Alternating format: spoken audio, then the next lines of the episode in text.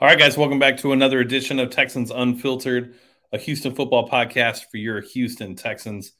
I am Young Ari Gold, and I am joined by my friend and co host, John Wade, the Garnet Texan. And, John, before we get into Money Mills, um, I'm assuming that's pretty much all we'll talk about for the whole whole hour because I got a lot of victory laps to take. Um, how was your Christmas? It, dude, it was it was pretty good. Um, got some good things. Got to see my parents. Got to go up to Nashville. Um, got to take. I actually caved and I took Jack to Spider Man, and he absolutely loved it. We got out of the movie theater, and he goes, "Dad, you said this was scary." I knew it. he was like, "That was not scary." So that was that was awesome. We saw it on the IMAX. Like Nashville has a really nice IMAX, and you know, all in all, it was a pretty good trip. I mean, and then we, you know, we've won two football games in a row. So what, what, I don't know what's going on with that. Like us actually having a winning streak, but hey, I'll take that. Yeah. I mean, it, um, Christmas for me was great. We, um, we just hung out at home, didn't really do much. Um, it was nice to just. James, I can't hear you, dude. Can't hear me? Can't hear you at all. All right, let's see. Okay. Still can't hear me? Okay. How about now? Chat, do y'all hear him? Do y'all hear either one of us? Do y'all hear me?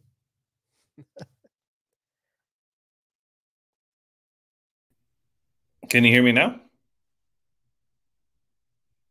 John? He says he hears both of us.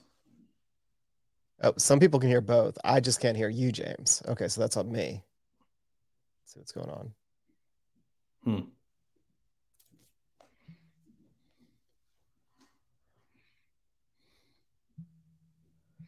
It's weird. Okay, I can hear you now. Okay, fantastic. Yeah, yeah. So uh, Christmas was good. We just hung out. Um, had a really good Christmas. Uh, good food, relaxed, uh, nothing crazy, and that was. I mean, that was really about it. We didn't. We didn't really do anything nuts. It was nice. It was nice to stay home and. Dude, that letter to to Parker that is that is awesome. You like that? Yeah, dude. That that was great. That was honestly great. I didn't know what else to do, and all year he kept asking and asking and you know, it's probably because some of his friends at school probably are telling him and all that stuff. So I was like, yo, how can I make it super special without ruining the fact that you know he finds out the truth, right? And um, I, I thought of it the night before, and I was like, "Hey, I'm just gonna do this." And Jackie like almost started to tear up. She's like, "This is so sweet." I was like, "Okay, good." Um, I'm glad. I'm yeah. He he took it the same way. He he went and uh, he opened his PS5, and that's that's where the note was. And um, I also got him an Oculus, by the way. We need to talk about that. Oh wow! It is by far one of the coolest things I've ever done. But we'll we'll really? get to that. Um, so he opens it and he reads it, and I say, "Hey, what's that?" And he he snatches it and folds it, and he puts it in his drawer. He says, "Nothing." Dude, I was like, that, right. that's amazing. That is absolutely amazing. Yeah, it worked out. So it was pretty cool. Um, so it was a good Christmas. Uh, New Year should be good. Was going to tell you if you and Robin uh, and uh, Jack want to come over. We're doing uh, we're doing a bunch of stuff. It'll be very similar to Jackie's birthday party, uh, okay. but there will be a kids area uh, specific for kids. So um, yeah, um, but outside of that, it was awesome to wake up the day after Christmas and feel validated uh, after about three fifteen uh, because for every single person that told me there was no way, for every single person that told me that Mills was trash, for every single person that every single media person that covered him in camp saying he had the worst quarterback camp they've ever seen. And then people midseason telling me he cannot get better. Um, didn't focus on the right things, in my opinion. And uh, I think the positives when it comes to a quarterback, the way I evaluate a quarterback, and I'll just break it down so you guys understand what I look for. What I look for in a quarterback is what they do well. What do they do well? I don't look at what they can't do. I want to see what they can do well. And the only thing coming into this week that we really didn't know what he could do well was the deep ball because there hasn't been any deep balls thrown. Everything's been underneath and out. Um, and you know, those two balls that he threw to Dorsett were precise. Uh, they were they were beautiful. Um, and uh, you know, I think I think the Patriots game was really where I started to really really pay attention. And you know, it's going to be interesting because there's going to be a lot of there's a lot of room for both sides, the Mills haters and the Mills lovers right now, because they're going to be going up against San Francisco, so it'll be a totally different week, um, totally different team, totally different matchup. Very tough defense. I think the fourth overall defense in the league. Uh, strong pass rush. It's going to be interesting to see what the what the offensive line's able to do. But I walked away thinking at the very minimum, we have a guy that we should be able, we should at the minimum see what he's capable of doing in 2022. Yeah. I mean, I wouldn't say victory laps are assured for anybody at this point. Oh, they, um, are. They are, but yeah, it's fine. So, him, other than the people that said that it was a wasted draft pick. Well, that was a lot of people. That, that was a that was a lot of people. That was I a mean, lot of people. And I mean, honestly, I was I was one of those people that was kind of like, should maybe we've gone for something of more need because I thought he was going to be a developmental quarterback. And here here's the thing: like nobody can crown him anything yet, other than the fact that he's proven that he's going to be in the NFL for a while. Mm-hmm. Whether or not he's going to be a starter, whether or not he's going to be a bridge starter, whether or not he's going to be a backup, dude is going to be in the NFL for a while. He has shown more than several of those trash quarterbacks that we've had in the past. Like, tell me right now, Mills has shown more development than Mallett or Osweiler ever did. Did he not? 100%. He has shown a better deep, deep ball than Hoyer. Like, Hoyer was otherworldly on short and intermediate accuracy, mm-hmm. but could never really push it down the field. Yep. Um, He's shown so better development than Tom Savage, who everybody said is exactly who he is, by the way. Him and Tom Savage, I, like I almost didn't even bring up Tom Savage because that was not a fair comparison. He was way more athletic, way, way more athletic than Savage was. Savage could throw a ball, but Savage could not move. Savage couldn't move. Like I've never seen somebody take the snap and they walk backwards into the pocket like Tom Savage did. Just go rewatch some of those. Like it's absolutely insane. Like Ben Roethlisberger is out there with a walker and he still bounced and moved better in the pocket than Savage ever did. Now, Davis Mills has shown enough that at this point, in my opinion, he's going to be in the NFL for a long time. He's shown more than Matt Flynn did, and Matt Flynn got paid. He's shown more than some of these other backup guys that just last forever. That's now his floor. Backup guy that just la- lasts forever. That is Davis Mills' floor. Now there's a little bit I think, in our opinion, like I don't, I, I don't get why people are getting so upset and so worked up about it because nobody's crowning him. But at this point, we have hope. Like there's like, whoa, look at the, what this kid has done. He's a developmental quarterback that has actually developed quite a bit in season.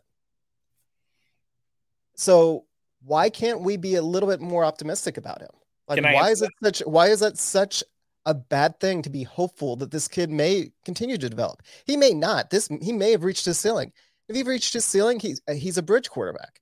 Again, he gets to play next year. We get to we get to draft more people around him. Like none of this is a bad thing, but people seem to be treating like Davis Mills progressing to this point is a bad thing. Why is this a bad thing?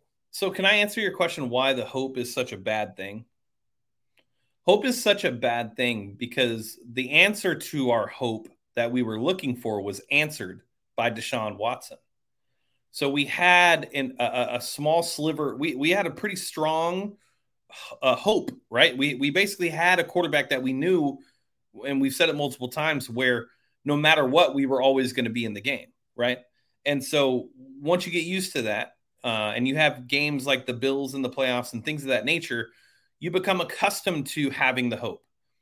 And then out of nowhere, you're completely blindsided and the hope that you thought you had was just pulled away from you overnight, right?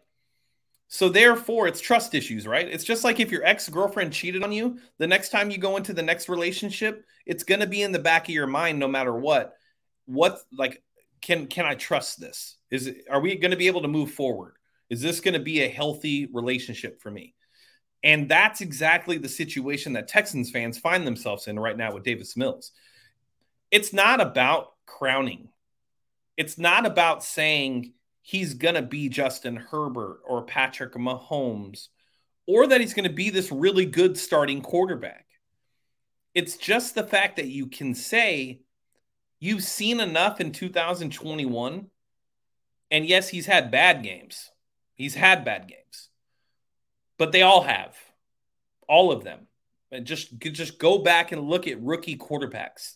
They all have them. Well, even second year quarterbacks, even third year quarterbacks. Thing. I mean, there's, Desha- there's, that Deshaun game against the Panthers where right. he, like, 100%. everybody, every quarterback has a bad game.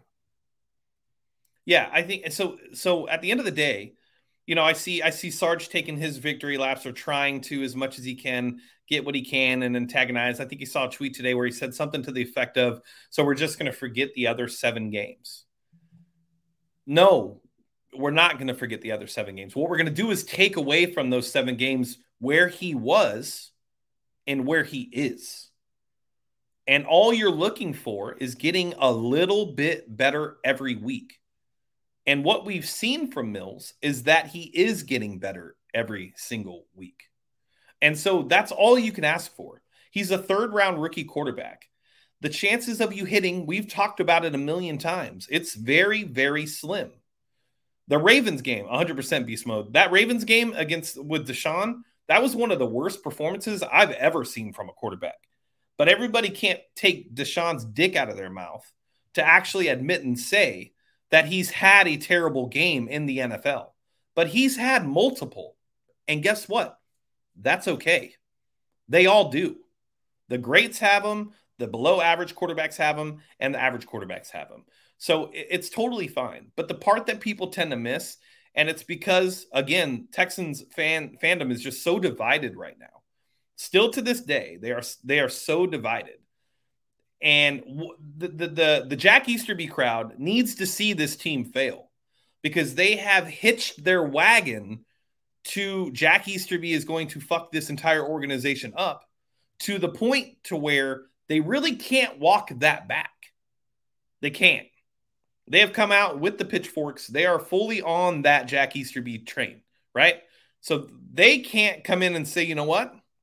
It looks like they did pretty well with Davis Mills so far. Let's see what we have in the future. They have to stick to their horses, right? And then the other crowd is optimistic, thinks that, you know, Easterby, Cecil Shorts actually put it really well today on Sports Radio 610. Uh, he said, you know, there's no reason why you shouldn't have faith now not necessarily about Davis Mills, but just about the organization. Last year, Jack Easterby was interim general manager. This year, he has a new position and is the VP of football operations. Nick Caserio is running the show.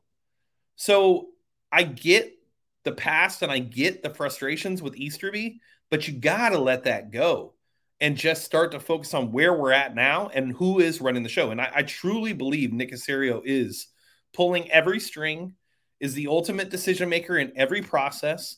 I understand that Jack and Cal are friends, but there's nothing wrong with enjoying what we have right now, which is you just beat a, who people crown to be a Super Bowl contender early in the season. Okay. Yes, it was on a COVID week, but you had eight additional players out than what they had, and you still came and performed. We had a ton of guys that weren't active on our roster that were signed this week that played, and they all played really well. I, I give Culley a ton of props this week for having this team ready in a week where you would think it's almost impossible to actually have this team ready, right? Like last week when we played the Jags, everybody thought there's no way. Of course, you're going to beat the Jags. Urban Meyer was fired on a Thursday. There's no way that a game a game plan can be implemented in time for the Jaguars to actually pull it off and, and, and get a W, right? But in a week where David Culley had everything stacked against him, he actually pulled out his best coaching performance. And not only did he win, but he actually continued to try to put his foot on their neck at the end of the game. He didn't want to give him a window to get back into it because he knew if Herbert gets a chance, he could. So, you know, I just think that there's so many different things that you could really take from this game. Is Davis Mills good? I honestly don't know. I think he's good, but I don't know if he's great. And I'm fine with him being just good. If you get a third round quarterback that's just good, if you get a Kirk Cousins in the third round, you take it, you will take it every year. Every year. I think he is a quarterback that you put the proper pieces around him. I've said this from the beginning. I've said this from the beginning. If you build the team around him properly, you can win with him. But everything else has to fall in line. But the cool thing is, we have Deshaun Watson, who's going to net three first round picks. We have a first round pick next year. We have a ton of salary cap. So at the end of the day, there's the opportunity to truly surround Davis with talent and rebuild that defense with some younger stars and for all we know, this could be a much quicker rebuild than what we were anticipating. I mean, the AFC South is still up for grabs. Tennessee is going down the wrong hill, right? Derrick Henry is this close to being done. Indianapolis has a first round pick invested in Carson Wentz, and he can't even play in their most critical game because he's so anti vax, right? You have the Jaguars, who are a true fucking dumpster fire. I mean, H everything that you guys have thought that the Texans were this offseason, all the images you painted are literally the Jacksonville Jaguars. So all it takes is a, a couple tweaks here and there, and you're right back in winning the AFC South yet again. Colts are likely to use lose Eberflus in the offseason. Okay, he's not going to go another season without getting a head coaching job. It everything is there for us. But people can't get past Easterby. So they just assume that there's no way anything positive can happen in, to this organization or this team or this fandom, right? The, the fan base doesn't deserve it, they think. But things are all pointing to a positive note. And I just don't understand why people can't sit back and just enjoy it. You know, it's kind of amazing. And yeah, this is a, a lot of it has to do with just how solid a third round quarterback can come out and play because it does give the team so much more flexibility. It does make things seem more optimistic because positional players, no matter what position it is, it's easier to predict how they're going to perform versus a quarterback. Now, I still believe the best way to find a quarterback is to go get a lot of quarterbacks. Um, if Davis Mills is the guy, he's the bridge quarterback, that's fine. But you still draft a quarterback next year. Maybe not in the first round, but maybe another third round guy. Like you, you keep churning them out. Um, but we will see with that. But that's what Davis Mills gives us as a flexibility is like we don't have to try and go up and get the first or second pick. Yep. Unless they absolutely fall in love. And here's the thing about Davis Mills currently, and we could be wrong about this too, is he's still not shown enough where you're like, if there's a quarterback that you're just absolutely in love with, that you wouldn't be able to part from Davis Mills or even make him a, a backup and have two quality quarterbacks. Like that's the flexibility you have when you have a guy that sh- goes out, shows improvement, and shows that he can be at least a competent starter. Like next year, as part of our rebuild, we will not be shooting for the Super Bowl next year, no matter how much everything could hit perfectly. Like we may be able to get to a playoff team quickly, and Davis Mills, I think, could be a, a playoff quarterback from what he's shown. But that next step isn't necessarily going to take place next year. So it could. It could, it could, but not necessarily but you you just have that flexibility. And again, at worst case, what Mills has shown this year, and he has shown it against playoff teams, he's shown it against the Patriots, who still had one of the best defenses in the entire NFL. Yep. And Davis Mills has had probably one of the premier performances against them. He's outplayed Justin Herbert, who is the crowned next superstar quarterback. He's outplayed Trevor Lawrence, the can't miss prospect. Like when they showed the all-time prospect list, Trevor Lawrence was like number six. Davis Mills was 356. Like these were all-time high school quarterbacks or high school prospects. Granted, let's also remember Davis Mills at 356. To me, that was kind of shocking because this is since rivals started. Like this is since recruiting started. 356 over th- out, out of thousands and thousands of players is still pretty good. So let's not let's not forget like this is a Davis Mills is that typical Patriots, what they used to do really well. Like this is Tom Brady, who was the five star that never got to play. This is Matt Cassel who I don't think took a single snap in college. Like that's what they used to do. They would go out, find highly recruited quarterbacks that just, for whatever reason, didn't get an opportunity and then develop them. Davis Mills fits that mold. I've said it before. Yeah, I think so. I think there's also just a, a, lot of things to like really look at right with this with this game specifically, and it really just kind of points to all the things I was saying early on in the season. Right, give them a run game. Well, look what happens. Okay, you get when you're able to take that pressure off your quarterback and actually establish a run game. Well, now your quarterback's a lot able to get in the rhythm, and not everything is. They're not all be. They can't sit and wait. They can't sit in zone and wait. They, they it's so much different to be third and four versus third and eight. 100%, right? And he wasn't even in third and eights most of the year. It was third and 12s, third and 15s, penalties here, right? So he wasn't in a position to where he could succeed. And like Beast Mode said, look, makeshift offensive line that has changed throughout the entire season, right? This last one was how many starters did we actually have on the offensive line that we knew? Two? I mean, honestly, Toner he goes out there and he plays the best out of any guard we've had. Right. so so you add that, then you add to the fact that Brandin Cooks wasn't there. Yep. Right. Which is, you know, who he's been going to all year. Chris Conley has a good game. Dorsett, who has everybody in the NFL has been waiting to see if Phillip Dorsett can ever reach the potential that he's he showed in college.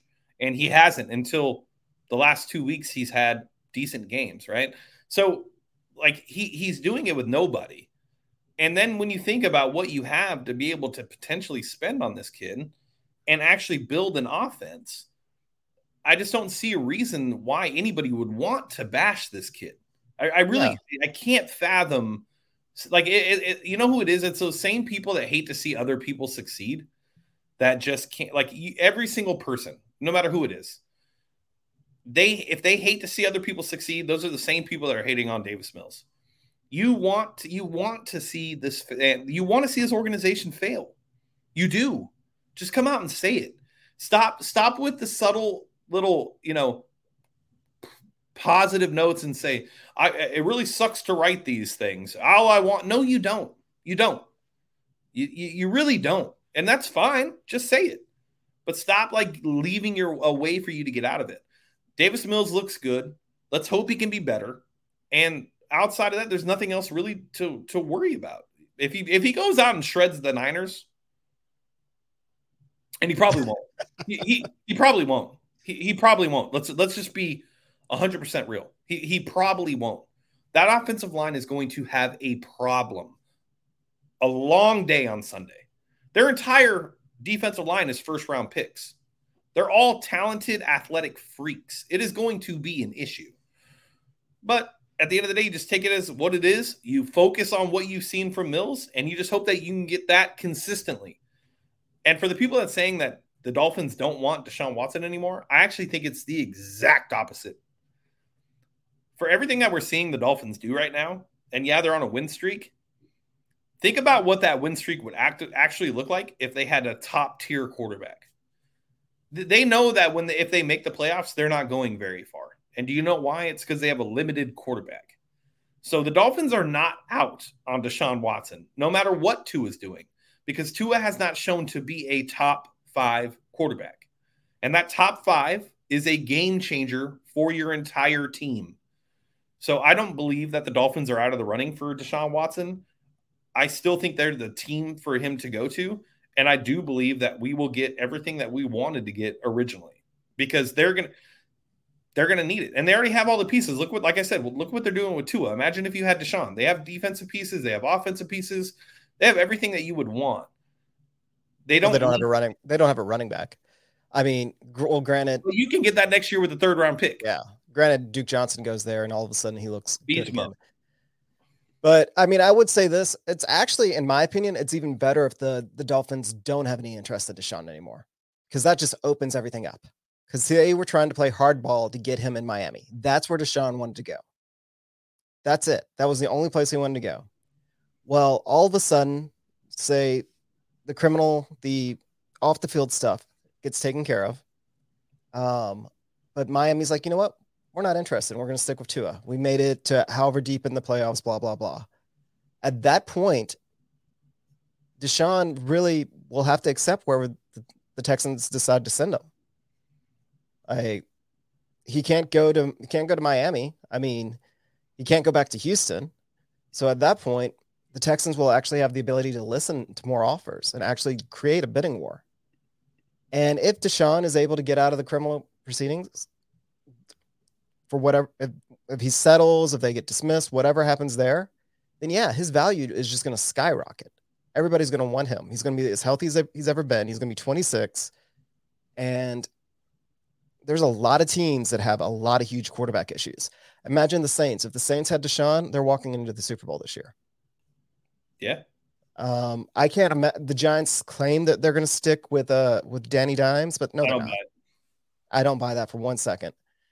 Um, there's the Steelers have got to figure out what they want to do. I mean, Roethlisberger won't be around, but they absolutely have nobody behind them. Like, there's uh, so many more options. And here, here's the thing. Personally, I don't even know if the criminal things are going to go away. Like I, at this point, within my heart, have protected it from the fact that we may not get anything for Deshaun. He may end up, you know, in jail or something, and we don't get any draft picks. And you know what? If Davis Mills as a bridge quarterback or even or better, still puts us in a better spot. Like if we're able to trade Deshaun, if we're able to move Deshaun and get anything of value for Deshaun, like our our rebuild hits warp speed. That's like Houston Rockets level of luck, the, how they had this past offseason. If not, we have a more standard rebuild. And this time we're still in a great position because you have a rookie who's on a third round contract, uh, rookie quarterback on a rookie third round contract, which gives your team so much flexibility. And if Deshaun's in jail, you don't have to worry about his contract. So they will have money to spend. I, I think that point, and that, that's where I was going to go next. I think the point of if something does happen and he is found guilty and he goes to jail, and Davis Mills ends up being, let's say, let's say he ends up giving us exactly what we saw Sunday consistently, right? Look at where the team is actually at at that point, right? You solved the biggest issue you've ever solved, and this is just hypothetical, right? We're not we're not sitting here saying that we we want or, or that we expect Davis to be at that level. But what we're saying is, is if he continues to develop and continues to get better and we get consistency. And he ends up being a, a, a above average starter. And Deshaun goes to jail for some reason, is found guilty, and everything that is being said is true, and you have a quarterback, this franchise is in a, a much better position that you could have ever anticipated with that specific situation. Like you couldn't have lucked out any more than actually hitting on a third round quarterback in a, in a year where you had no first or second, and you're able to build on that in the future. Like that's just a honestly, it's mind blowing to really think about if it goes down that way that the Texans could potentially be in that situation. Yeah, the fact that we looked at this year and we would have been happy coming out of this year, this season, with the Texans finding any backup players. But you've got Greenard, who looks like he's going to be something.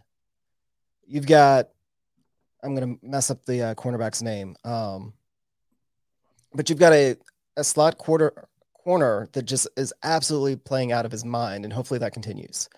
Like Grugier Hill, like dude, special teamer. If they're he he's a um, Pro Bowl alternate at this point.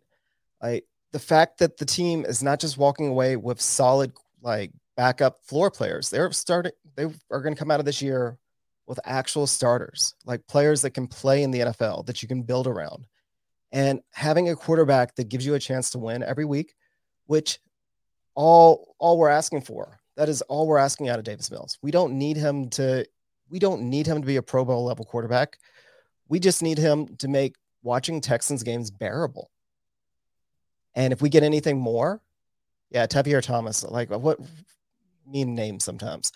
But if we just have a quarterback that makes watching the games bearable over the next couple of seasons, that allows us to develop offensive players around him, that allows receivers to get catchable balls so we can figure out what type of receivers we have to actually being able to throw the ball enough that we can develop a running back. Like that's what Davis Mills playing at this level does. Now, if he's able to play like he did against the Chargers, against the Niners, like that's a whole new conversation. That's a whole new level of hope. Like that's just your mind is blown. Like you go from having a guy who at best is a poor man's Kirk Cousins or Alex Smith level quarterback to somebody that could be something more. Like that's something that's still in the realm of possibility. Not saying it's going to happen, but again, this isn't us being stuck with Brian Hoyer. This isn't us hoping that Mallett turns into something. Like we're in a better position than we were. We won't have to have another quarterback name next year. It's not going to be the repeat of uh, five years ago where we had the Browns level quarterbacks after one after one after one after another. Like we're, we shouldn't be falling back down that spiral. I agree. Uh, I, I agree 100%. And uh, that's that's the part that I find to be most entertaining is that there's a good chance that that won't happen.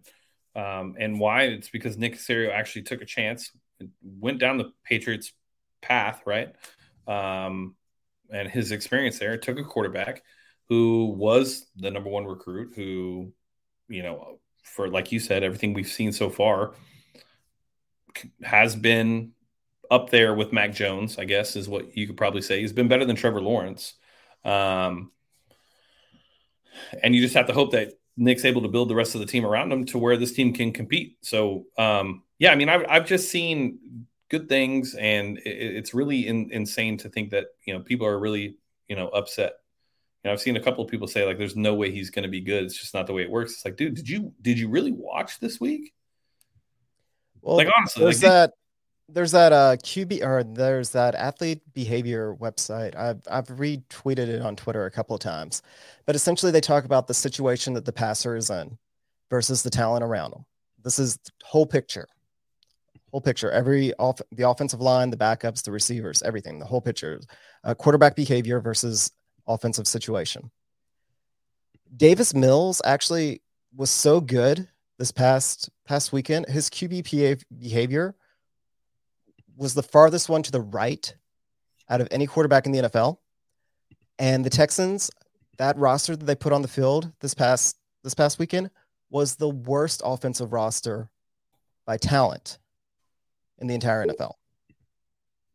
He had a really, really, really good game. Like I, it, so it's really easy for us to get incredibly excited, but at the same time, you've got to put some respect on the fact that that was a really, really good game. He did exactly what was asked of him. He put the ball in position where receivers could make plays. He threw a couple of deep balls. And the amount of the, the tape is already the people reviewing the tape and looking at how Davis did it, Mills did it. They're already talking about the great concepts that Tim Kelly put out there. So this it also gets my brain kind of spinning. First off, the hope that it shows is I know the Chargers were a bad defense, but like you said, if Mills has a decent protection and a threat of a running game, then he's going to be, it looks like he's going to be efficient. So, yeah, we do need to put more talent into both our running game and our offensive line, but that does show what Mills could possibly be. And second, he's going to be able to elevate the players around him. Now, will he be able to elevate them enough? I don't know. But the fact that he's been able to do it a couple of times now as a rookie, and honestly, the worst situation in the entire NFL. Trevor Lawrence and the Jaguars, maybe, maybe just as close to as bad of a situation. But I would say that at the beginning of the season, the Jaguars at least had more weapons than Mills did and a, probably a better offensive line. Maybe but it's kind of it's kind of a toss up. But the Jaguars and the Texans both bad situations, and regardless, Mills has played better than Lawrence. Yeah. Uh, how much do credit do we give Pep? I, I think that's an interesting question because um, when you look at Pep's resume and what he's done with young quarterbacks, it, it's pretty much undeniable to say that you can't say he has had zero impact on Davis Mills. You just you can't based on what he's done in the league, right? Um, you know, I do find it interesting. It looked like there's just the playbook was open. Like the, the playbook was wide open. And you have to wonder, like, shout out to Dune and Katie because a, while back he mentioned this, and I, I kind of thought about it, and I didn't know if it was possible, but now it's starting to make me think a little bit. It's almost as if they this was their develop, developmental path specifically for Davis was yeah, we're going to have some games where the offensive play calling looks bad, but there's he only has 10% of the playbook. Here's 10% for 4 weeks. Okay, now 4 weeks goes by and here's 25%. And then you know, 2 weeks goes by and here's another 10 to 15%.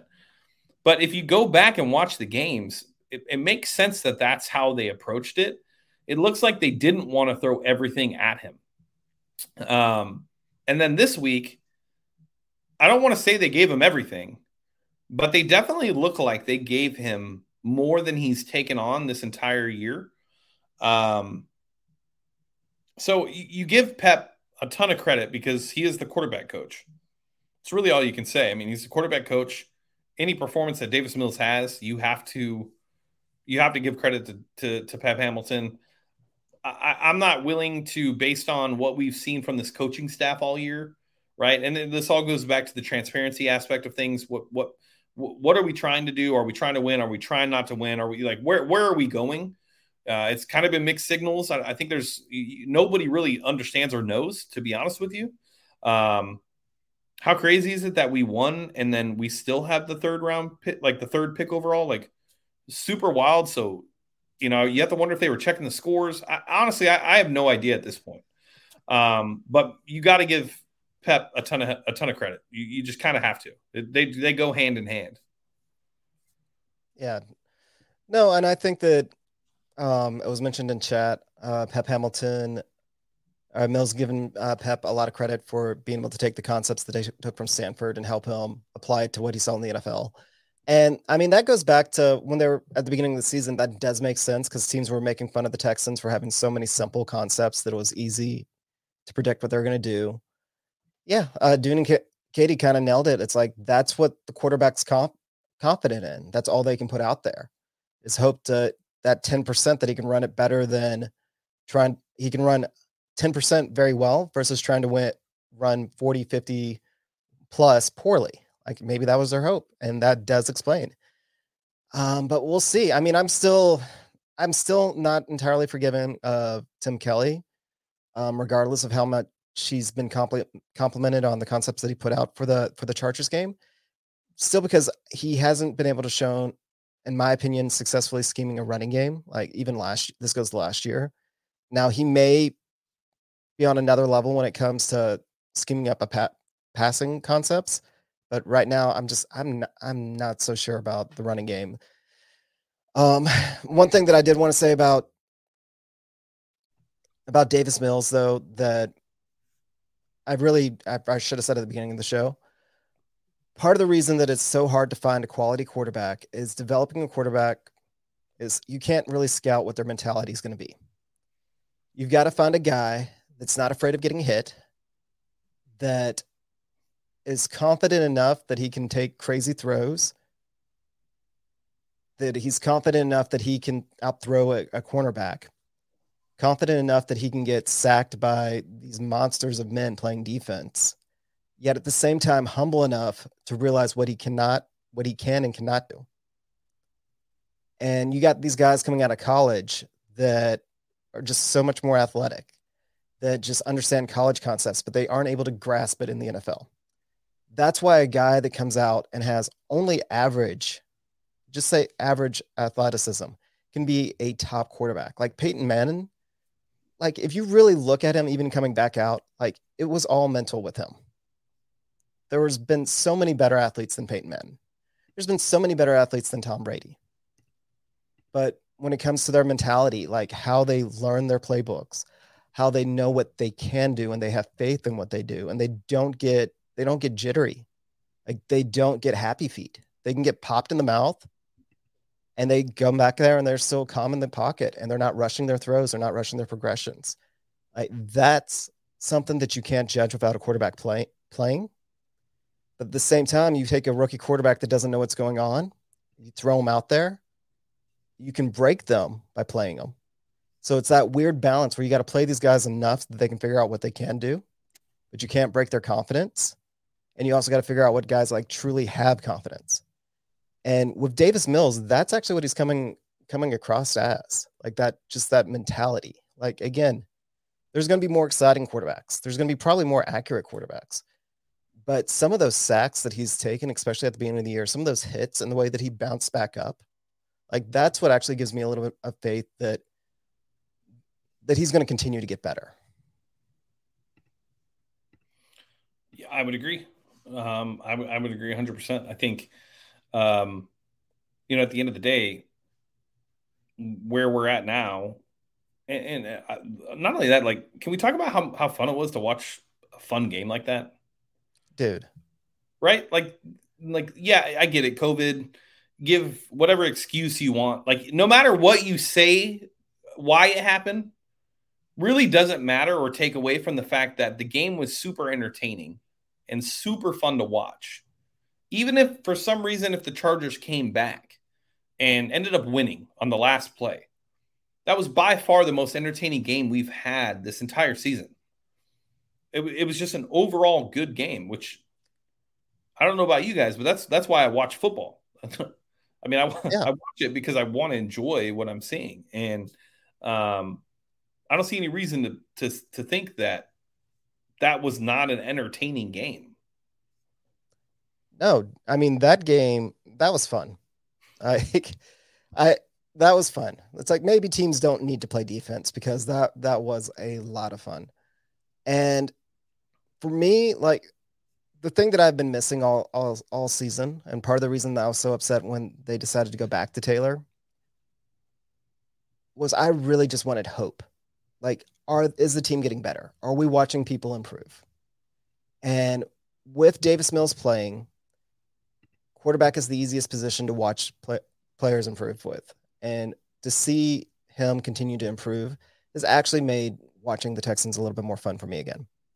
Whereas when they go out there and it's just you know throwing the ball that only gophers can catch, that that wasn't fun. But watching growth, this is fun.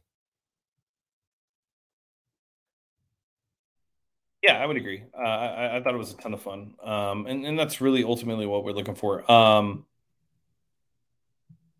oh, I was to say something and I totally forgot what it was. Oh, I, I I love the way that he climbs the pocket, and like just kind of the toughness that you were talking about, like his ability to stand in there and just kind of get rid of the ball but take a hit, like you know that's one of those mental things that I, I, think a lot of times quarterbacks have a hard time getting over is the fact that like they're going to have to sit in the pocket and get rid of the ball um, and be able to uh, you know take the hit while delivering. And I, I, think he actually does a pretty good job of that. You know i know he has those goofy sacks occasionally where it looks like he's jumping and things of that nature but um, you know at the end of the day I, I just think what we've seen in what nine games now? Eight games? Nine games uh, no, more than that. Well, no, Tyrod started what five. So yeah, so it's been about eight games. There's there's just a ton of reason to be optimistic, and and then not only that, like if you just look at the the chat right now, right, the chat's on fire. We have more viewers now than what we've had all year because there's been just a total overall. We used to average 150 to 200 people on a live stream. You know, now it's been about anywhere from 35 to 50 and then today we're at 76. Maybe it's because we're on a Wednesday. Who knows? But at the end of the day, it, it really doesn't matter. More people are intrigued and entertained and watching the Texans now than they have all season, which is a very telling sign to what truly is happening with the team. Now they can go to San Francisco and just get blown the fuck out, right? It could easily happen. And that that team over there in San Francisco is way better than their record indicates. And they just have quarterback issues. And if we're going against Trey Lance, there's a good chance we actually win this game. And I know we're 14 point underdogs, but at the end of the day, like, there's just so many different things about this team to be excited. And I'm so ready for Deshaun to be moved and us be able to. I hope everybody else will be able to get past the Jack Easterby stuff and really just focus on the team and the football, man. The product on the field at the end of the day is is what we're all here to. It's why we do it every Wednesday or Tuesday, and, and now today Wednesday is because we just love watching football, and that's our that's our team. So it, it'll be nice to be able to see if we can all get everybody back on the same page. Well, winning cures all. 100%. Like, honestly, that's if the Texans start winning and they start showing signs that they're going to be able to win, then all the negative Nancy, well, not all the negative Nancy's. Let's be real. Like Houston media, we even had negative.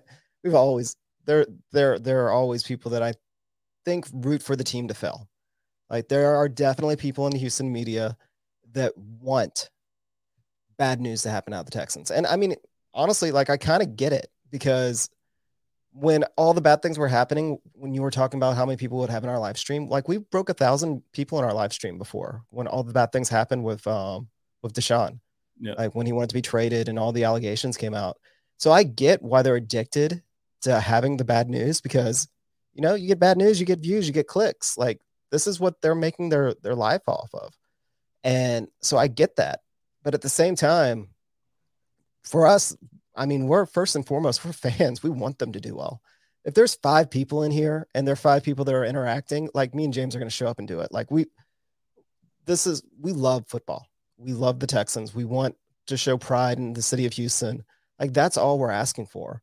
And if we had five people here on the stream with us, like we would still do it because we'd still be talking with them and would ultimately that's our fulfillment. Maybe not necessarily fun because there was a lot of weeks this year that were not even close to being fun. But, you know, we still wanted to do it because of the people here. And oh man, uh, the whole thing with Easterby, I'm just going to put my, my two cents out there. I think that there's a lot of truth to to people that were close to Deshaun, kind of pushing a lot of stuff that happened with Easterby and then there because they they believed in the, Deshaun's better nature. I want to say, and you needed a villain, and they needed to kind of prevent everything from blowing up on Deshaun. Like I really do think that there was like a, a lot of internal, like it almost. I hope it ends up really being a 30 for 30 one day because I do think that it's almost gonna be like game, like a Game of Thrones, like Machiavellian, just all sorts of backstabbing all trying to cover one person. And that's honestly what I think. Like when you just look at everything that's come out since, and Easterby was the guy that was there, and yeah, he was unqualified to be the GM, but also because of Bill O'Brien, he was the only guy there. Like there wasn't really no one else that could take on that role. So he was just put in a bad spot and he was made the villain. And whether or not, and I'm sure there's a lot of it that was deserved, but to be to the extent that it's still talked up and brought up about is is I'm just kind of over it because it's definitely Caserio's team. And something that we really didn't talk on because we were off last week is people blowing up about Caserio being on the headset. Now, tell me, Caserio's the type of GM, granted he was also on on the headset when he was in New England, but he is so micromanaged that he's out there, he's sometimes the the, the quarterback during practice that during games he's on the headset. Do you honestly think that that sort of guy is going to really let Easterby run the football team? Are you asking me? Yeah, I'm asking you. Like just that sort of mentality that you are so ingrained and involved that you throw the ball around during practice, that you go in and participate in the practice, and during games, you're on the coaching headset. Like you have that sort of mentality. Do you really think you're going to let a passer tell you how to to manage your football team.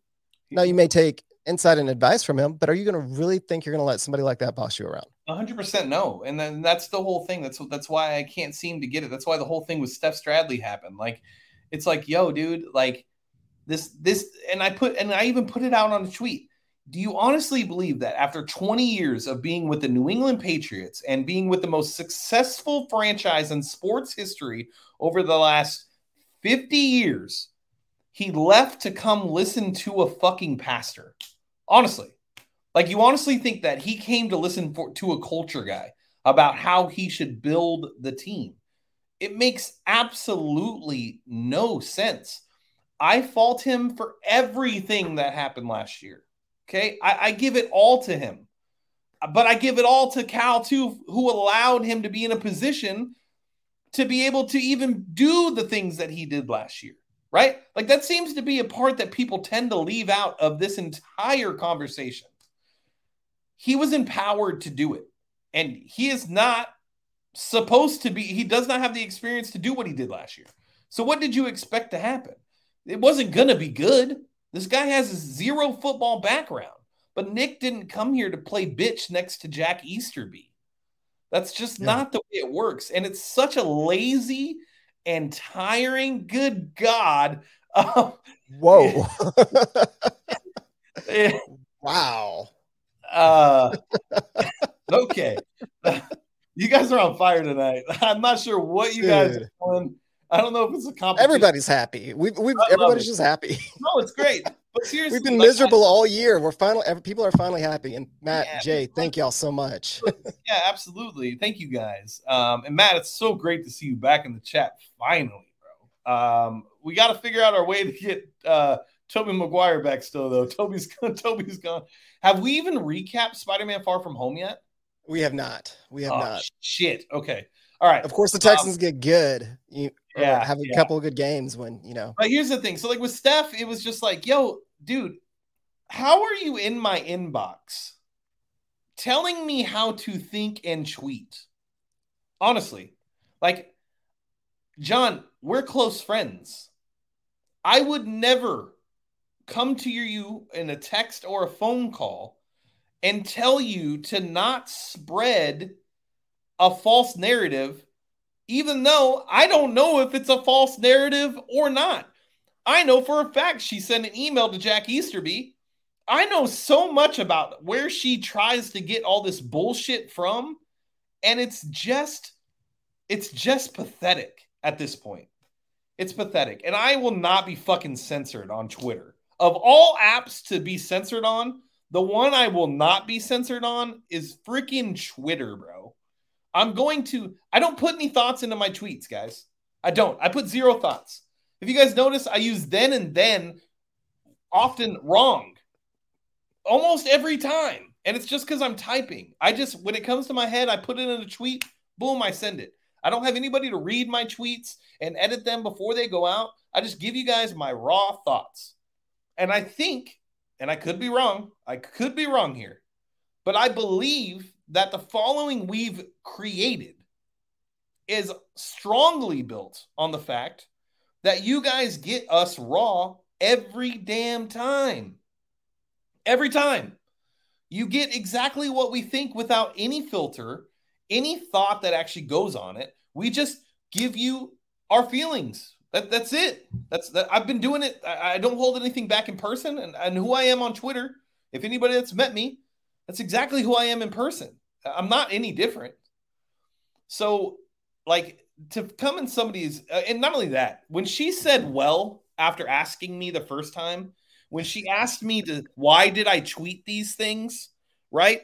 And then I didn't respond, and she hit me with a well dot dot dot question mark. Do you know who the fuck can ask me that in my life? My wife and my mom. Outside of that, nobody else in my life is allowed to hit me with another one like I need to fucking answer you.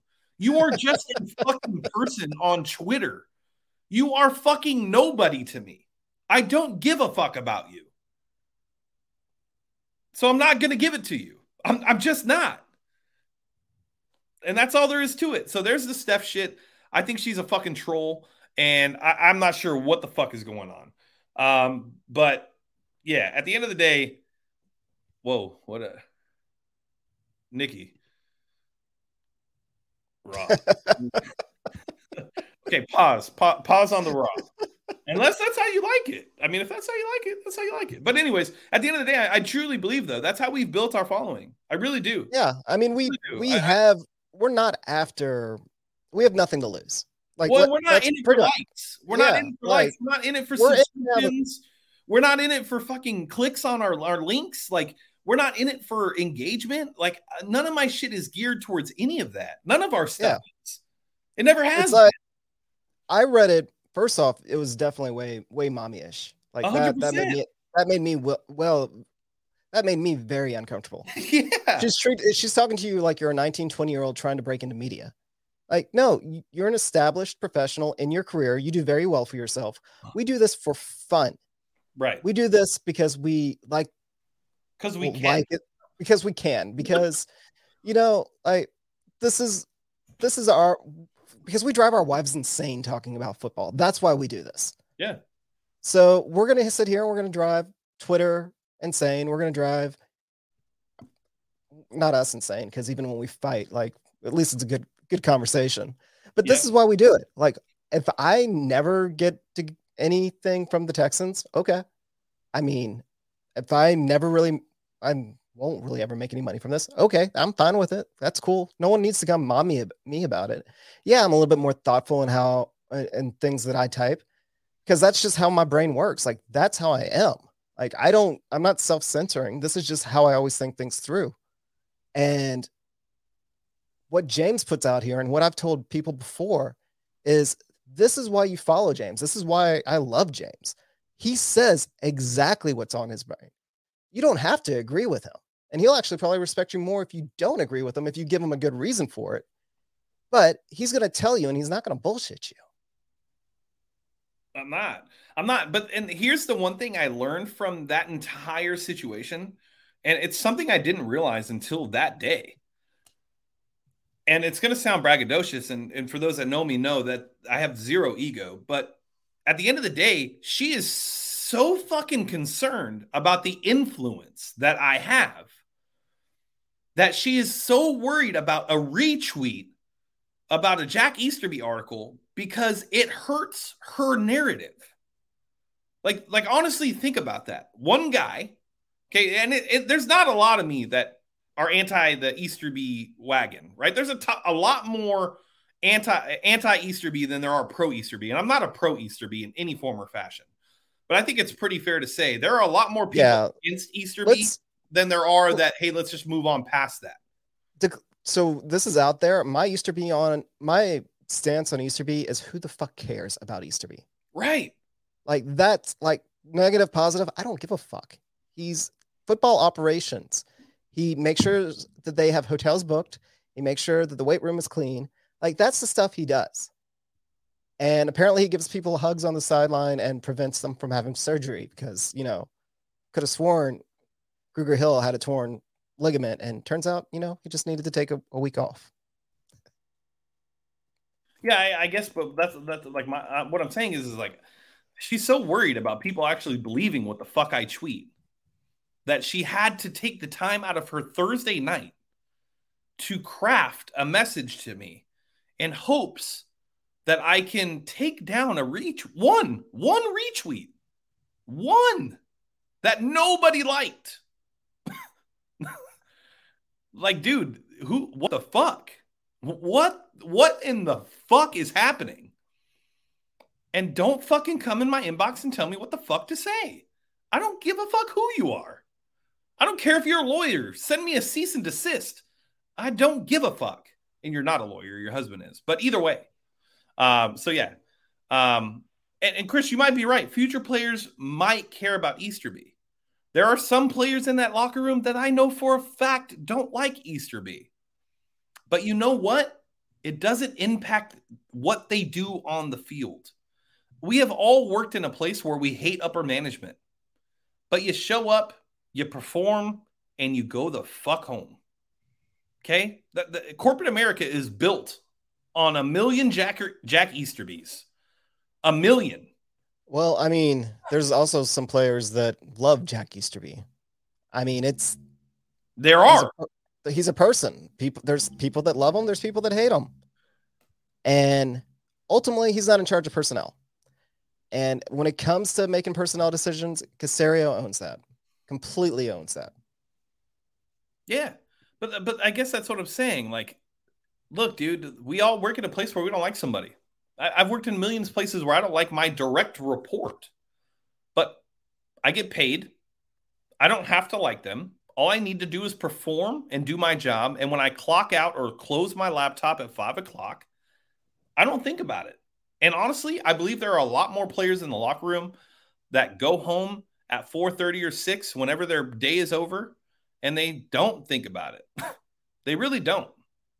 I, I honestly believe that. But because there are so many media that are pushing this narrative down everybody's throat, you know what I'd love this offseason is a one-on-one interview with Nick Caserio and Jack Easterby together and not by a media member, not by anybody who has a narrative or who has an agenda. I would love to do it. I, have thought about it for a long time. I would love to sit down with at least Nick and then maybe towards the end for 15 minutes with Jack, talk about the plan when he got hired, what happened, where it changed, and overall where we're going. I would love to hear about was Jack the only reason you came? I would love to, did Jack switch last minute on the flight? You know, like all those things. I would love to hear all that. And honestly, I feel like if the Texans actually came out and did that with somebody who isn't doesn't have an agenda and actually provided some transparency, I feel like a lot of this bullshit would go away.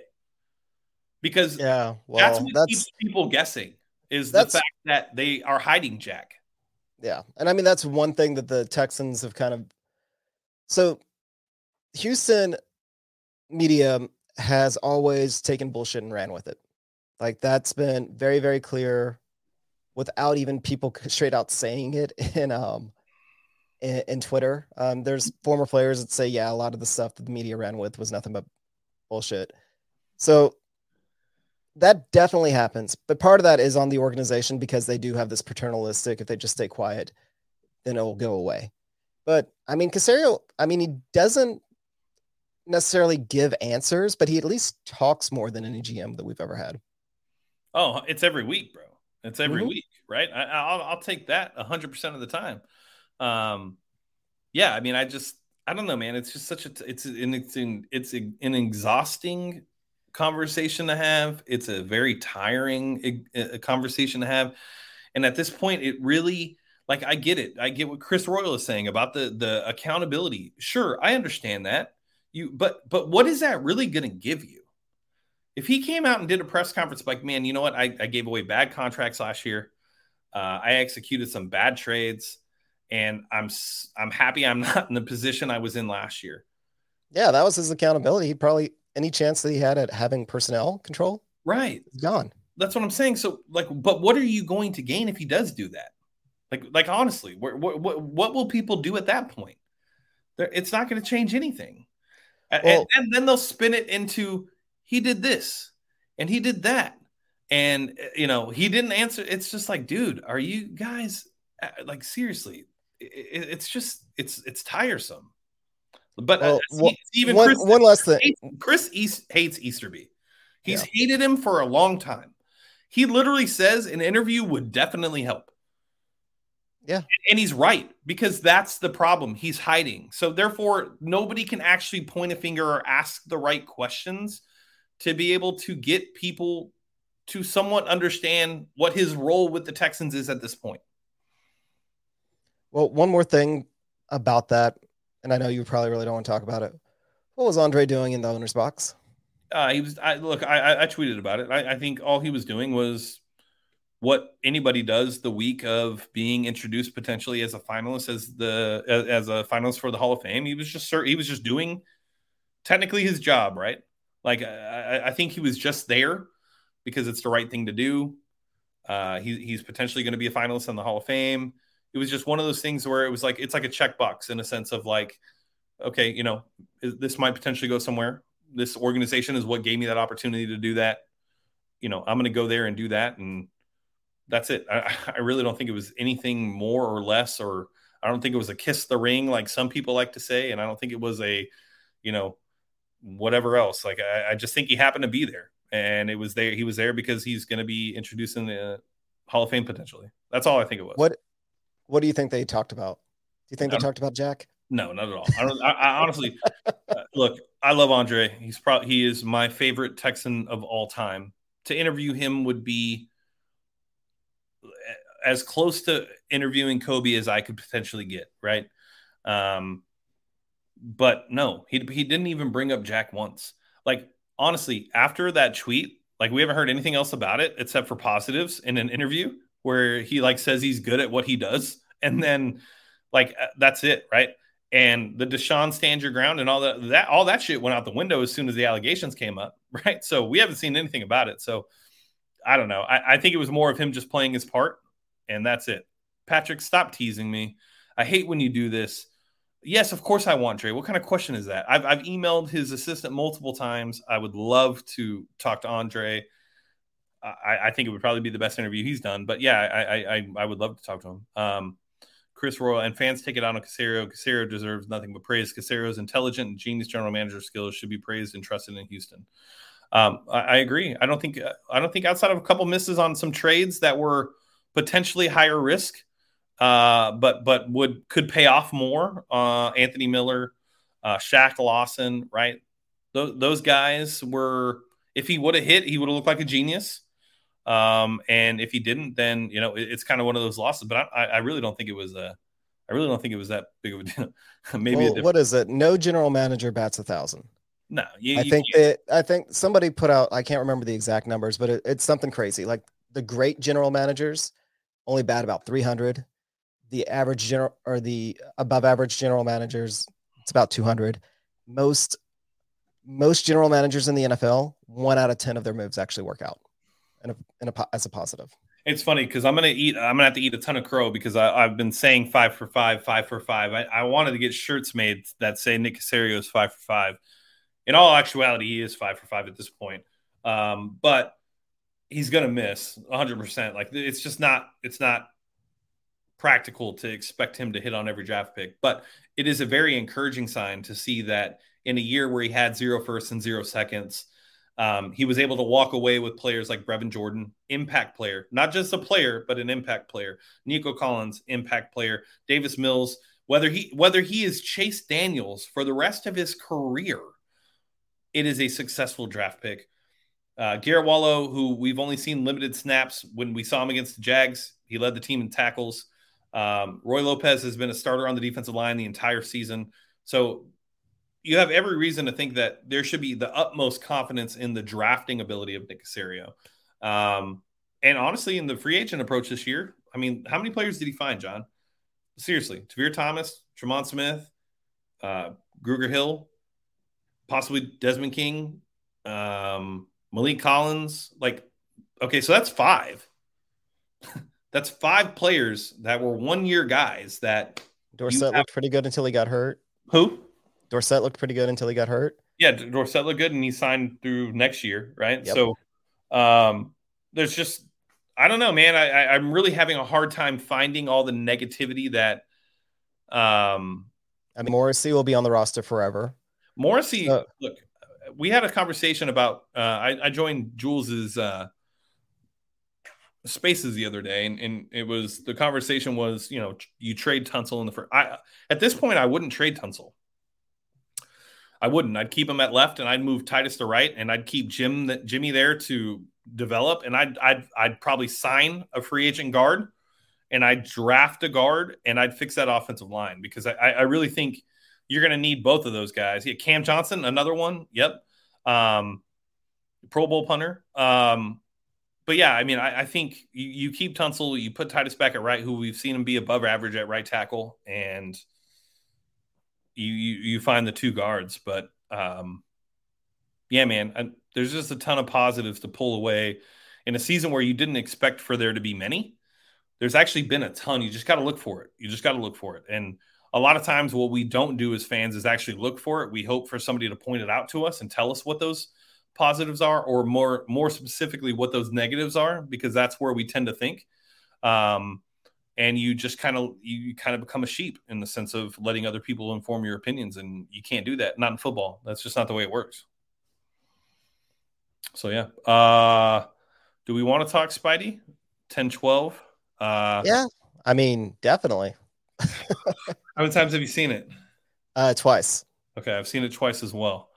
Um if anybody has not seen spider-man and is a marvel fan um we'll give you 30 seconds to cut out so that we don't spoil anything.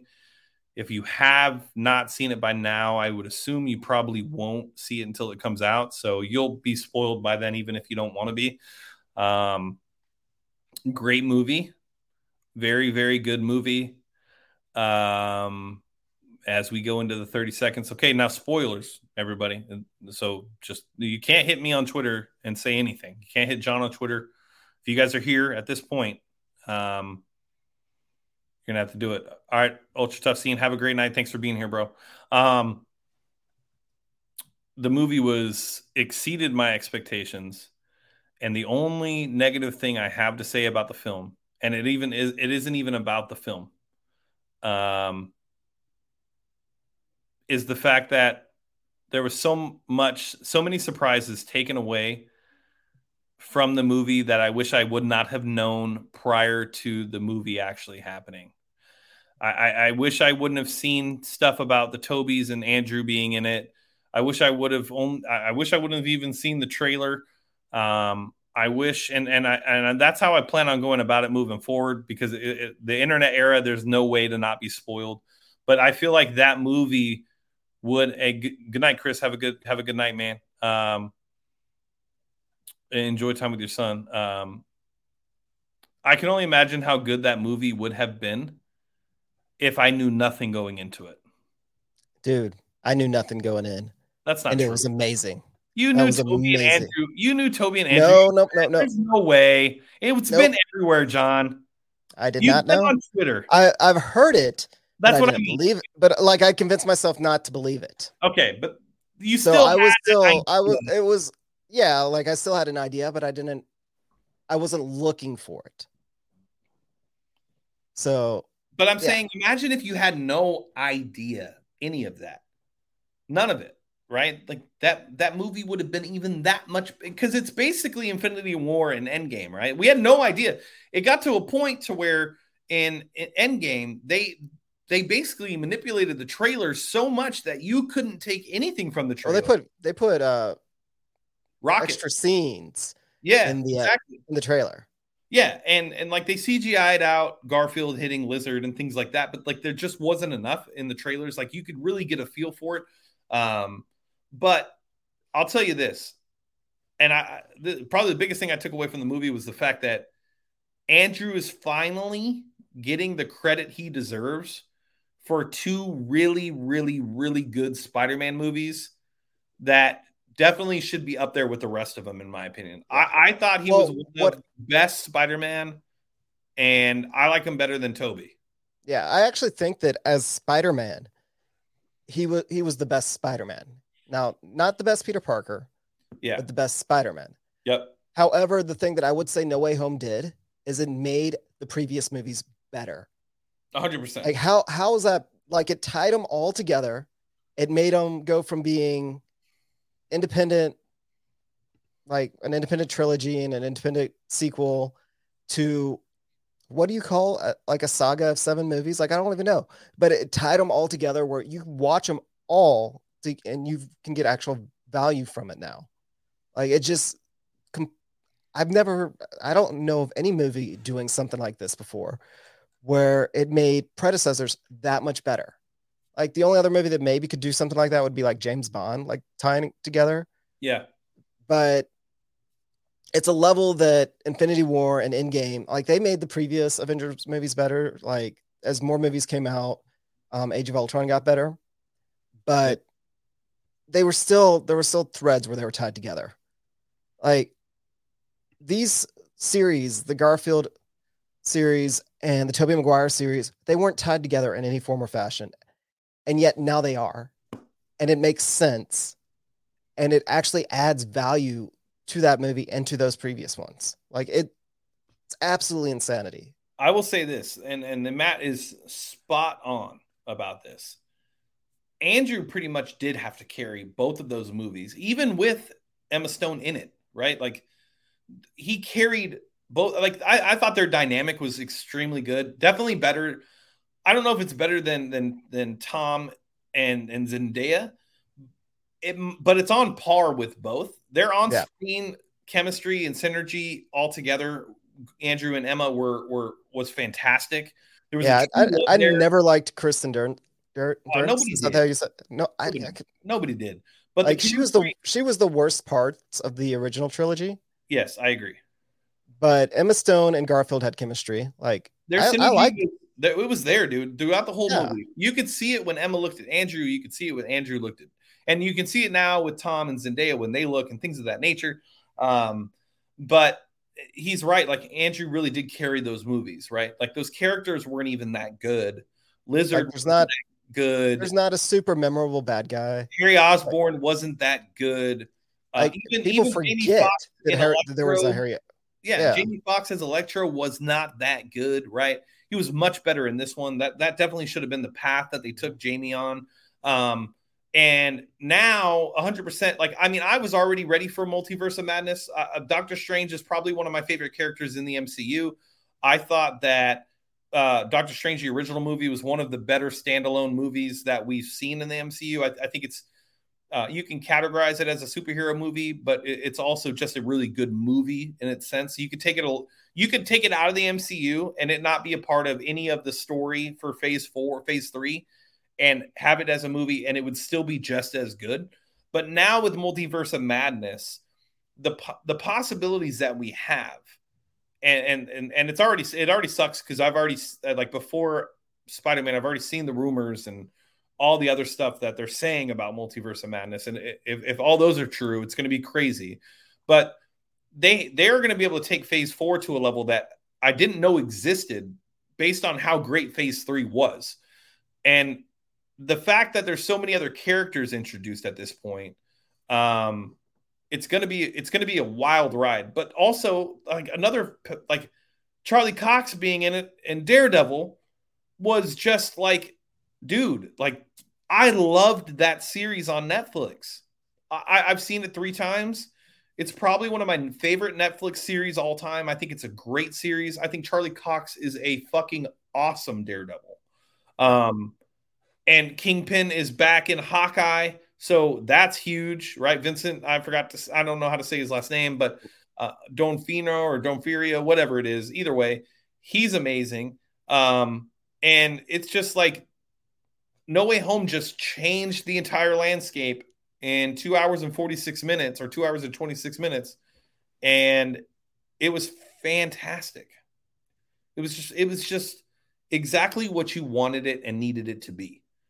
And the fact that in the middle of a pandemic, when Omicron is running wild, I mean, wild. The, the Omicron right now is blowing away everything we've seen so far from, from COVID 19 thank God there is not the deaths, which is fantastic and that's great. And there's a there's a light at the end of the tunnel. But at the end of the day, it's going to break every single movie record in the middle of a pandemic. Like honestly, think about that. Like th- we're not talking about when everybody's okay just going and coughing all over the place and not washing their hands. We're talking about a time where people don't want to sit next to each other.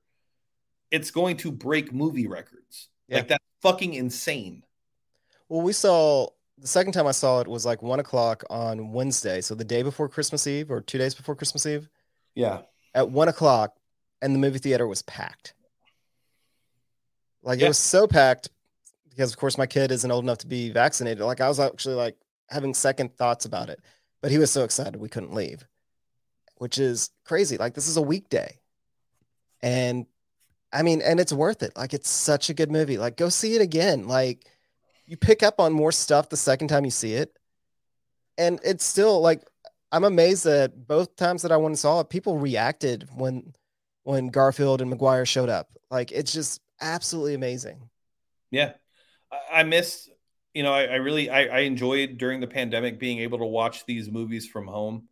Um, like a lot of the movies, right? I mean, I've seen every Marvel movie that's come out, you know, Shang-Chi, Eternals, Black Widow. I've seen them all in theaters, but um, being able to have that end game experience that you had originally again um, was awesome. I mean, it really was. I didn't have a theater that was clapping or applauding when Andrew came through or Tobey came through. Um, I had some gasps, but it was definitely um, it was just I don't know, like watching it on TikTok or Twitter or whatever it may be, seeing these people's reaction. It was just like when in Endgame when Cap caught the hammer, or when Cap said Avengers Assemble, or you know all those moments that we've had in the MCU over the years. Um, it was just it was it was fantastic. It was one of the better movies I've seen in a very long time.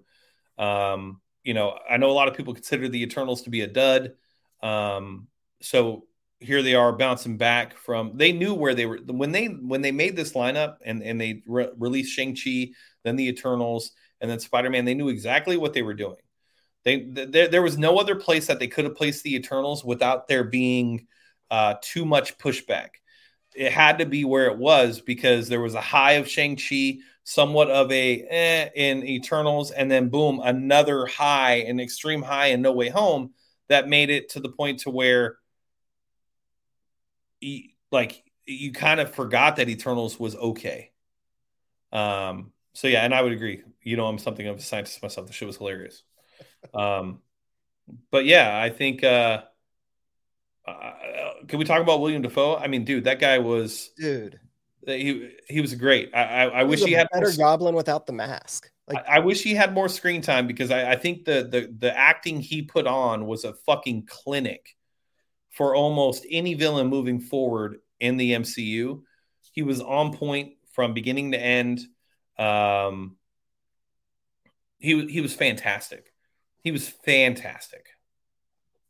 Dude, yeah, like they they all nailed it. Like every single It's almost like other than of course I'm glad they didn't try and really I mean other than the uh the stinger, they didn't really try and shoehorn Venom in, but every character that was in No Way Home actually improves how you look at them in their previous movies. Like Jamie Foxx, that Electro, like all of a sudden, Electro went from the, being this blue Smurf guy that is forgettable. Like, like it took me like I've seen that I've seen I've seen Amazing Spider-Man 2 several times, and yet Jamie Foxx was actually kind of forgettable. Like there was just so much craziness going on in that movie. Um, but he he was great. He was absolutely great in it. And I mean, of course, um, Doc Octopus was still great. But the Green Goblin, Dafoe always did a great job as it. But without the mask, to see his face, like that was just on it was he was a better goblin when you could actually see his face and it was so perfect and like the way he was laughing when they were fighting like he, he was so perfect he was that i wish they could almost reshoot the Tobey Maguire Spider-Man and just like CGI that Goblin with what Dafoe with uh Dafoe's performance from new, uh, like that version, like yeah. with the the torn up clothes, like his exposed face, like it was it was amazing. Yeah, I think Jay though I, I've seen this theory floated around as well. Kind of sad that No Way Home gave us some info about Wong that I'm not ready for. In order for Doctor Strange to become Sorcerer Supreme again, he has to die. That's actually not true. Um, I, have seen this theory a million times. I don't think they're going to kill Wong. Um, the only reason I think that he was in Shang Chi, I think he has a bigger purpose outside of the Strange uh, movies. And uh, another way that Doctor Strange could become Sorcerer Supreme again is if Wong is willing or wanting to step down as Sorcerer Supreme um, and pass that on to um, Doctor Strange, because we all know that he does become Sorcerer Supreme um, for a long time uh, based on, on uh, Endgame and what that previous Sorcerer Supreme does say about uh, Doctor Strange was supposed to be the best of all of us. If that was the case, then he would not be Doctor Strange for only, or the Sorcerer Supreme for only, you know, two movies End of Doctor Strange and then also Infinity War slash Endgame. So um, I don't think that that's the case. I do think Wong has a much bigger character arc coming his way. And I think that's why you see that in the trailer. Um, they want people to think that that happens. It's just something that they do when they come to manipulate the trailers. They want you to be invested in the characters because that's what brings you back to the movie theaters. Um, all right. I think that's about it. What else we got? Did you, did you freeze? Did you finish? Did you finish uh, Hawkeye? Yeah, I did. Dude, it was good. I hated the the fucking the the end credit scene was like the worst five minutes of my entire life. Um, I wish yeah. I, I, I kept I, I, I kept pausing it, looking through the crowd, hoping to see somebody like of some sort. Like I, I, had no idea what to expect. I was like, all right, there's gonna be, you know, Kingpin's gonna be there with no eyes, or you know, I, I have no idea what to expect. But I was like, there's gotta be somebody. And oh, Book of Boba Fett came out today. I had no idea. Yeah. Uh, um, as soon as we're done, I'm gonna go watch that. I was gonna play Madden, but yeah, I might go do that. Um, but uh, yeah, I, I, mean that end credit scene was awful, but the show itself was fantastic. Um, I for the cheesiness of the end scene and how well done it was. No, like it was awful, but I loved it. Zero credit. Zero. I, I wish I Dude, had. That, I that was the worst five minutes I've ever spent in my life. I it was awful, but I loved it. But then again, I actually like Hamilton, so yeah, I, even if I liked Hamilton, I'd st- I, there's just nothing there for me. Um, Fair but, enough. But the show, the show was good. The show was really good. It, it's up there with. You think Kingpin's dead? No, they wouldn't bring him back to kill him already. There's just that's just not how it works. Um, plus, if Charlie Cox is going to be in, and they're going to have to introduce Kingpin and Spider Man at some point um, as that's like one of his biggest enemies that has not been in an actual Spider-Man movie outside of Spider-Verse. Um, those two have to go at it, specifically that actor. Um, yeah, I, I can't, I can't, I can't see Kingpin being dead.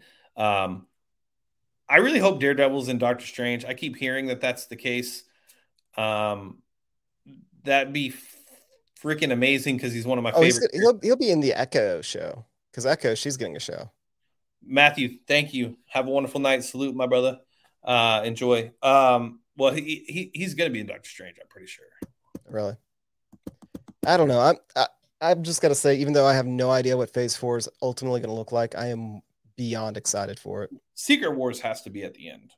You would think, like, I mean, that one throwaway line, like Nick Fury's been off planet for over a year. Well, yeah, but that's, I mean, that's, but that was in Captain Marvel. You knew that. Was it? Yeah, it was at the end. I gotta I gotta rewatch that. It was the it was the uh, end credit so, scene. It was the end credit yeah. scene in Captain Marvel. So in Far From Home, who who was that a is that a uh... Uh, uh, yeah. That's a oh, or, that's or, a I'm sorry. I'm sorry, not Captain Marvel. Uh Far From Home, uh the end credit scene. Uh the scroll ends up calling Nick Fury who's on a ship in space and he's just chilling. And he says he's he's going to need him back now. Uh, so he was pretending to be Nick Fury the entire time. Um, and yes, the symbiotes being in the MCU open up a ton of different um, things. I, I, I saw that Amazing Spider-Man three was already greenlit, and that there's already a script and everything with Garfield. no reprising the role himself. and from what I understand, based on the agreement between Sony and Marvel, is that uh, later, Jay, have a good night. Uh, is that uh, Tom Hardy's Venom will not cross over with Tom Holland, but instead will cross over with Andrew Garfield, and there will be somebody, probably Flash Thompson, who takes over the symbiote um, in the Tom Holland Spider-Man series. So, yeah, I mean, I guess that's one thing that we really did jump over. I that honestly, that trilogy I mean, the other thing about it is that's an origin story. Which like one? They the uh, No Way Home or yeah. the home the home trilogy. Yep. I mean, they the cinematic universe had to do some funky things to get Iron Spider to show up before Spider-Man essentially. Yep. Because that's essentially what it was. Is he wasn't really Spider-Man, he was Iron Spider. Yep. And then they did my understanding is there was a comic book. Um, there was a comic called Brand New Day, where they know. just reset everything, and that's huh. essentially what part of this was inspired by. But the movies actually did it right. Hmm. So now we have a Spider-Man, pretty much starting from square one. He's Spider-Man. He lives by he's by himself. Like this is like true to comic. Poor guy that is trying to sell photos just to make ends meet, but he's always running around. And like where where do they go? Like, do you think MJ's back? Do you think Ned's back? Do you think do you think that they just go in different directions? Like, how do you think the future of Spider-Man and MCU is going to go. Yeah, I think they introduced Gwen Stacy. I think the love interest between Tom and MJ or Spider-Man and MJ get a little gets a little fickle. Um, I think Ned and and and MJ start to kind of do their own thing. I think he keeps eyes and a track of them and uh, has an idea on what they're doing. But I don't know if I don't know if they'll fully come back in the sense of what we've seen. But I still think they'll have pretty big roles within the films themselves. Um, but I do think that they have to introduce Gwen at some point, just based on the fact that we haven't seen a Spider-Man movie where both exist. When in the comics, there's a lot of storylines where both exist. Yeah, and then there's also Black Cat. Yep. That Spider-Man was involved with. I think that that was the other big one. Well, then Kraven the Hunter. Well, so Kraven yeah. the Hunter was there um, when the when the multiverse was opening up. Uh, Scorpion was there, Rhino was there, um, and they Sony has already started filming the Kraven the Hunter solo film. Um, so they're building the Sinister Six already, but yeah, I don't know. I mean, there's there's so many at this point. Like, I don't think anybody's. You know, what? It's like what what universe are they in? Because it's like Morbius and Vulture, like right. Vulture's and Morbius, and like I I'm excited to see that maybe because I want to see which way it goes. But that Morbius also says, "Who am who am I?" or I, or I'm Venom or whatnot. He says yeah. that. So he's in Venom's universe, but what is Vulture doing there? Yeah. So I'm very curious to see how that goes. It's gonna be interesting for sure. So, all right. Well, I guess with that being said, we'll uh, we'll sign off. You guys can follow us on Twitter. Uh, make sure you guys hit that like and subscribe button. Tell your friends about us a Best Texans podcast that keeps it real every week. Um, good luck to the Texans this Sunday. I ho- hopefully Davis Mills carves up the Niners. Um, hopefully we can be just as exciting next week as we were this week. Yeah, that's all I'm looking for. That's it. And then uh, with that being said, I am Young Ari Gold signing off for Texans Unfiltered. We will catch you guys next week.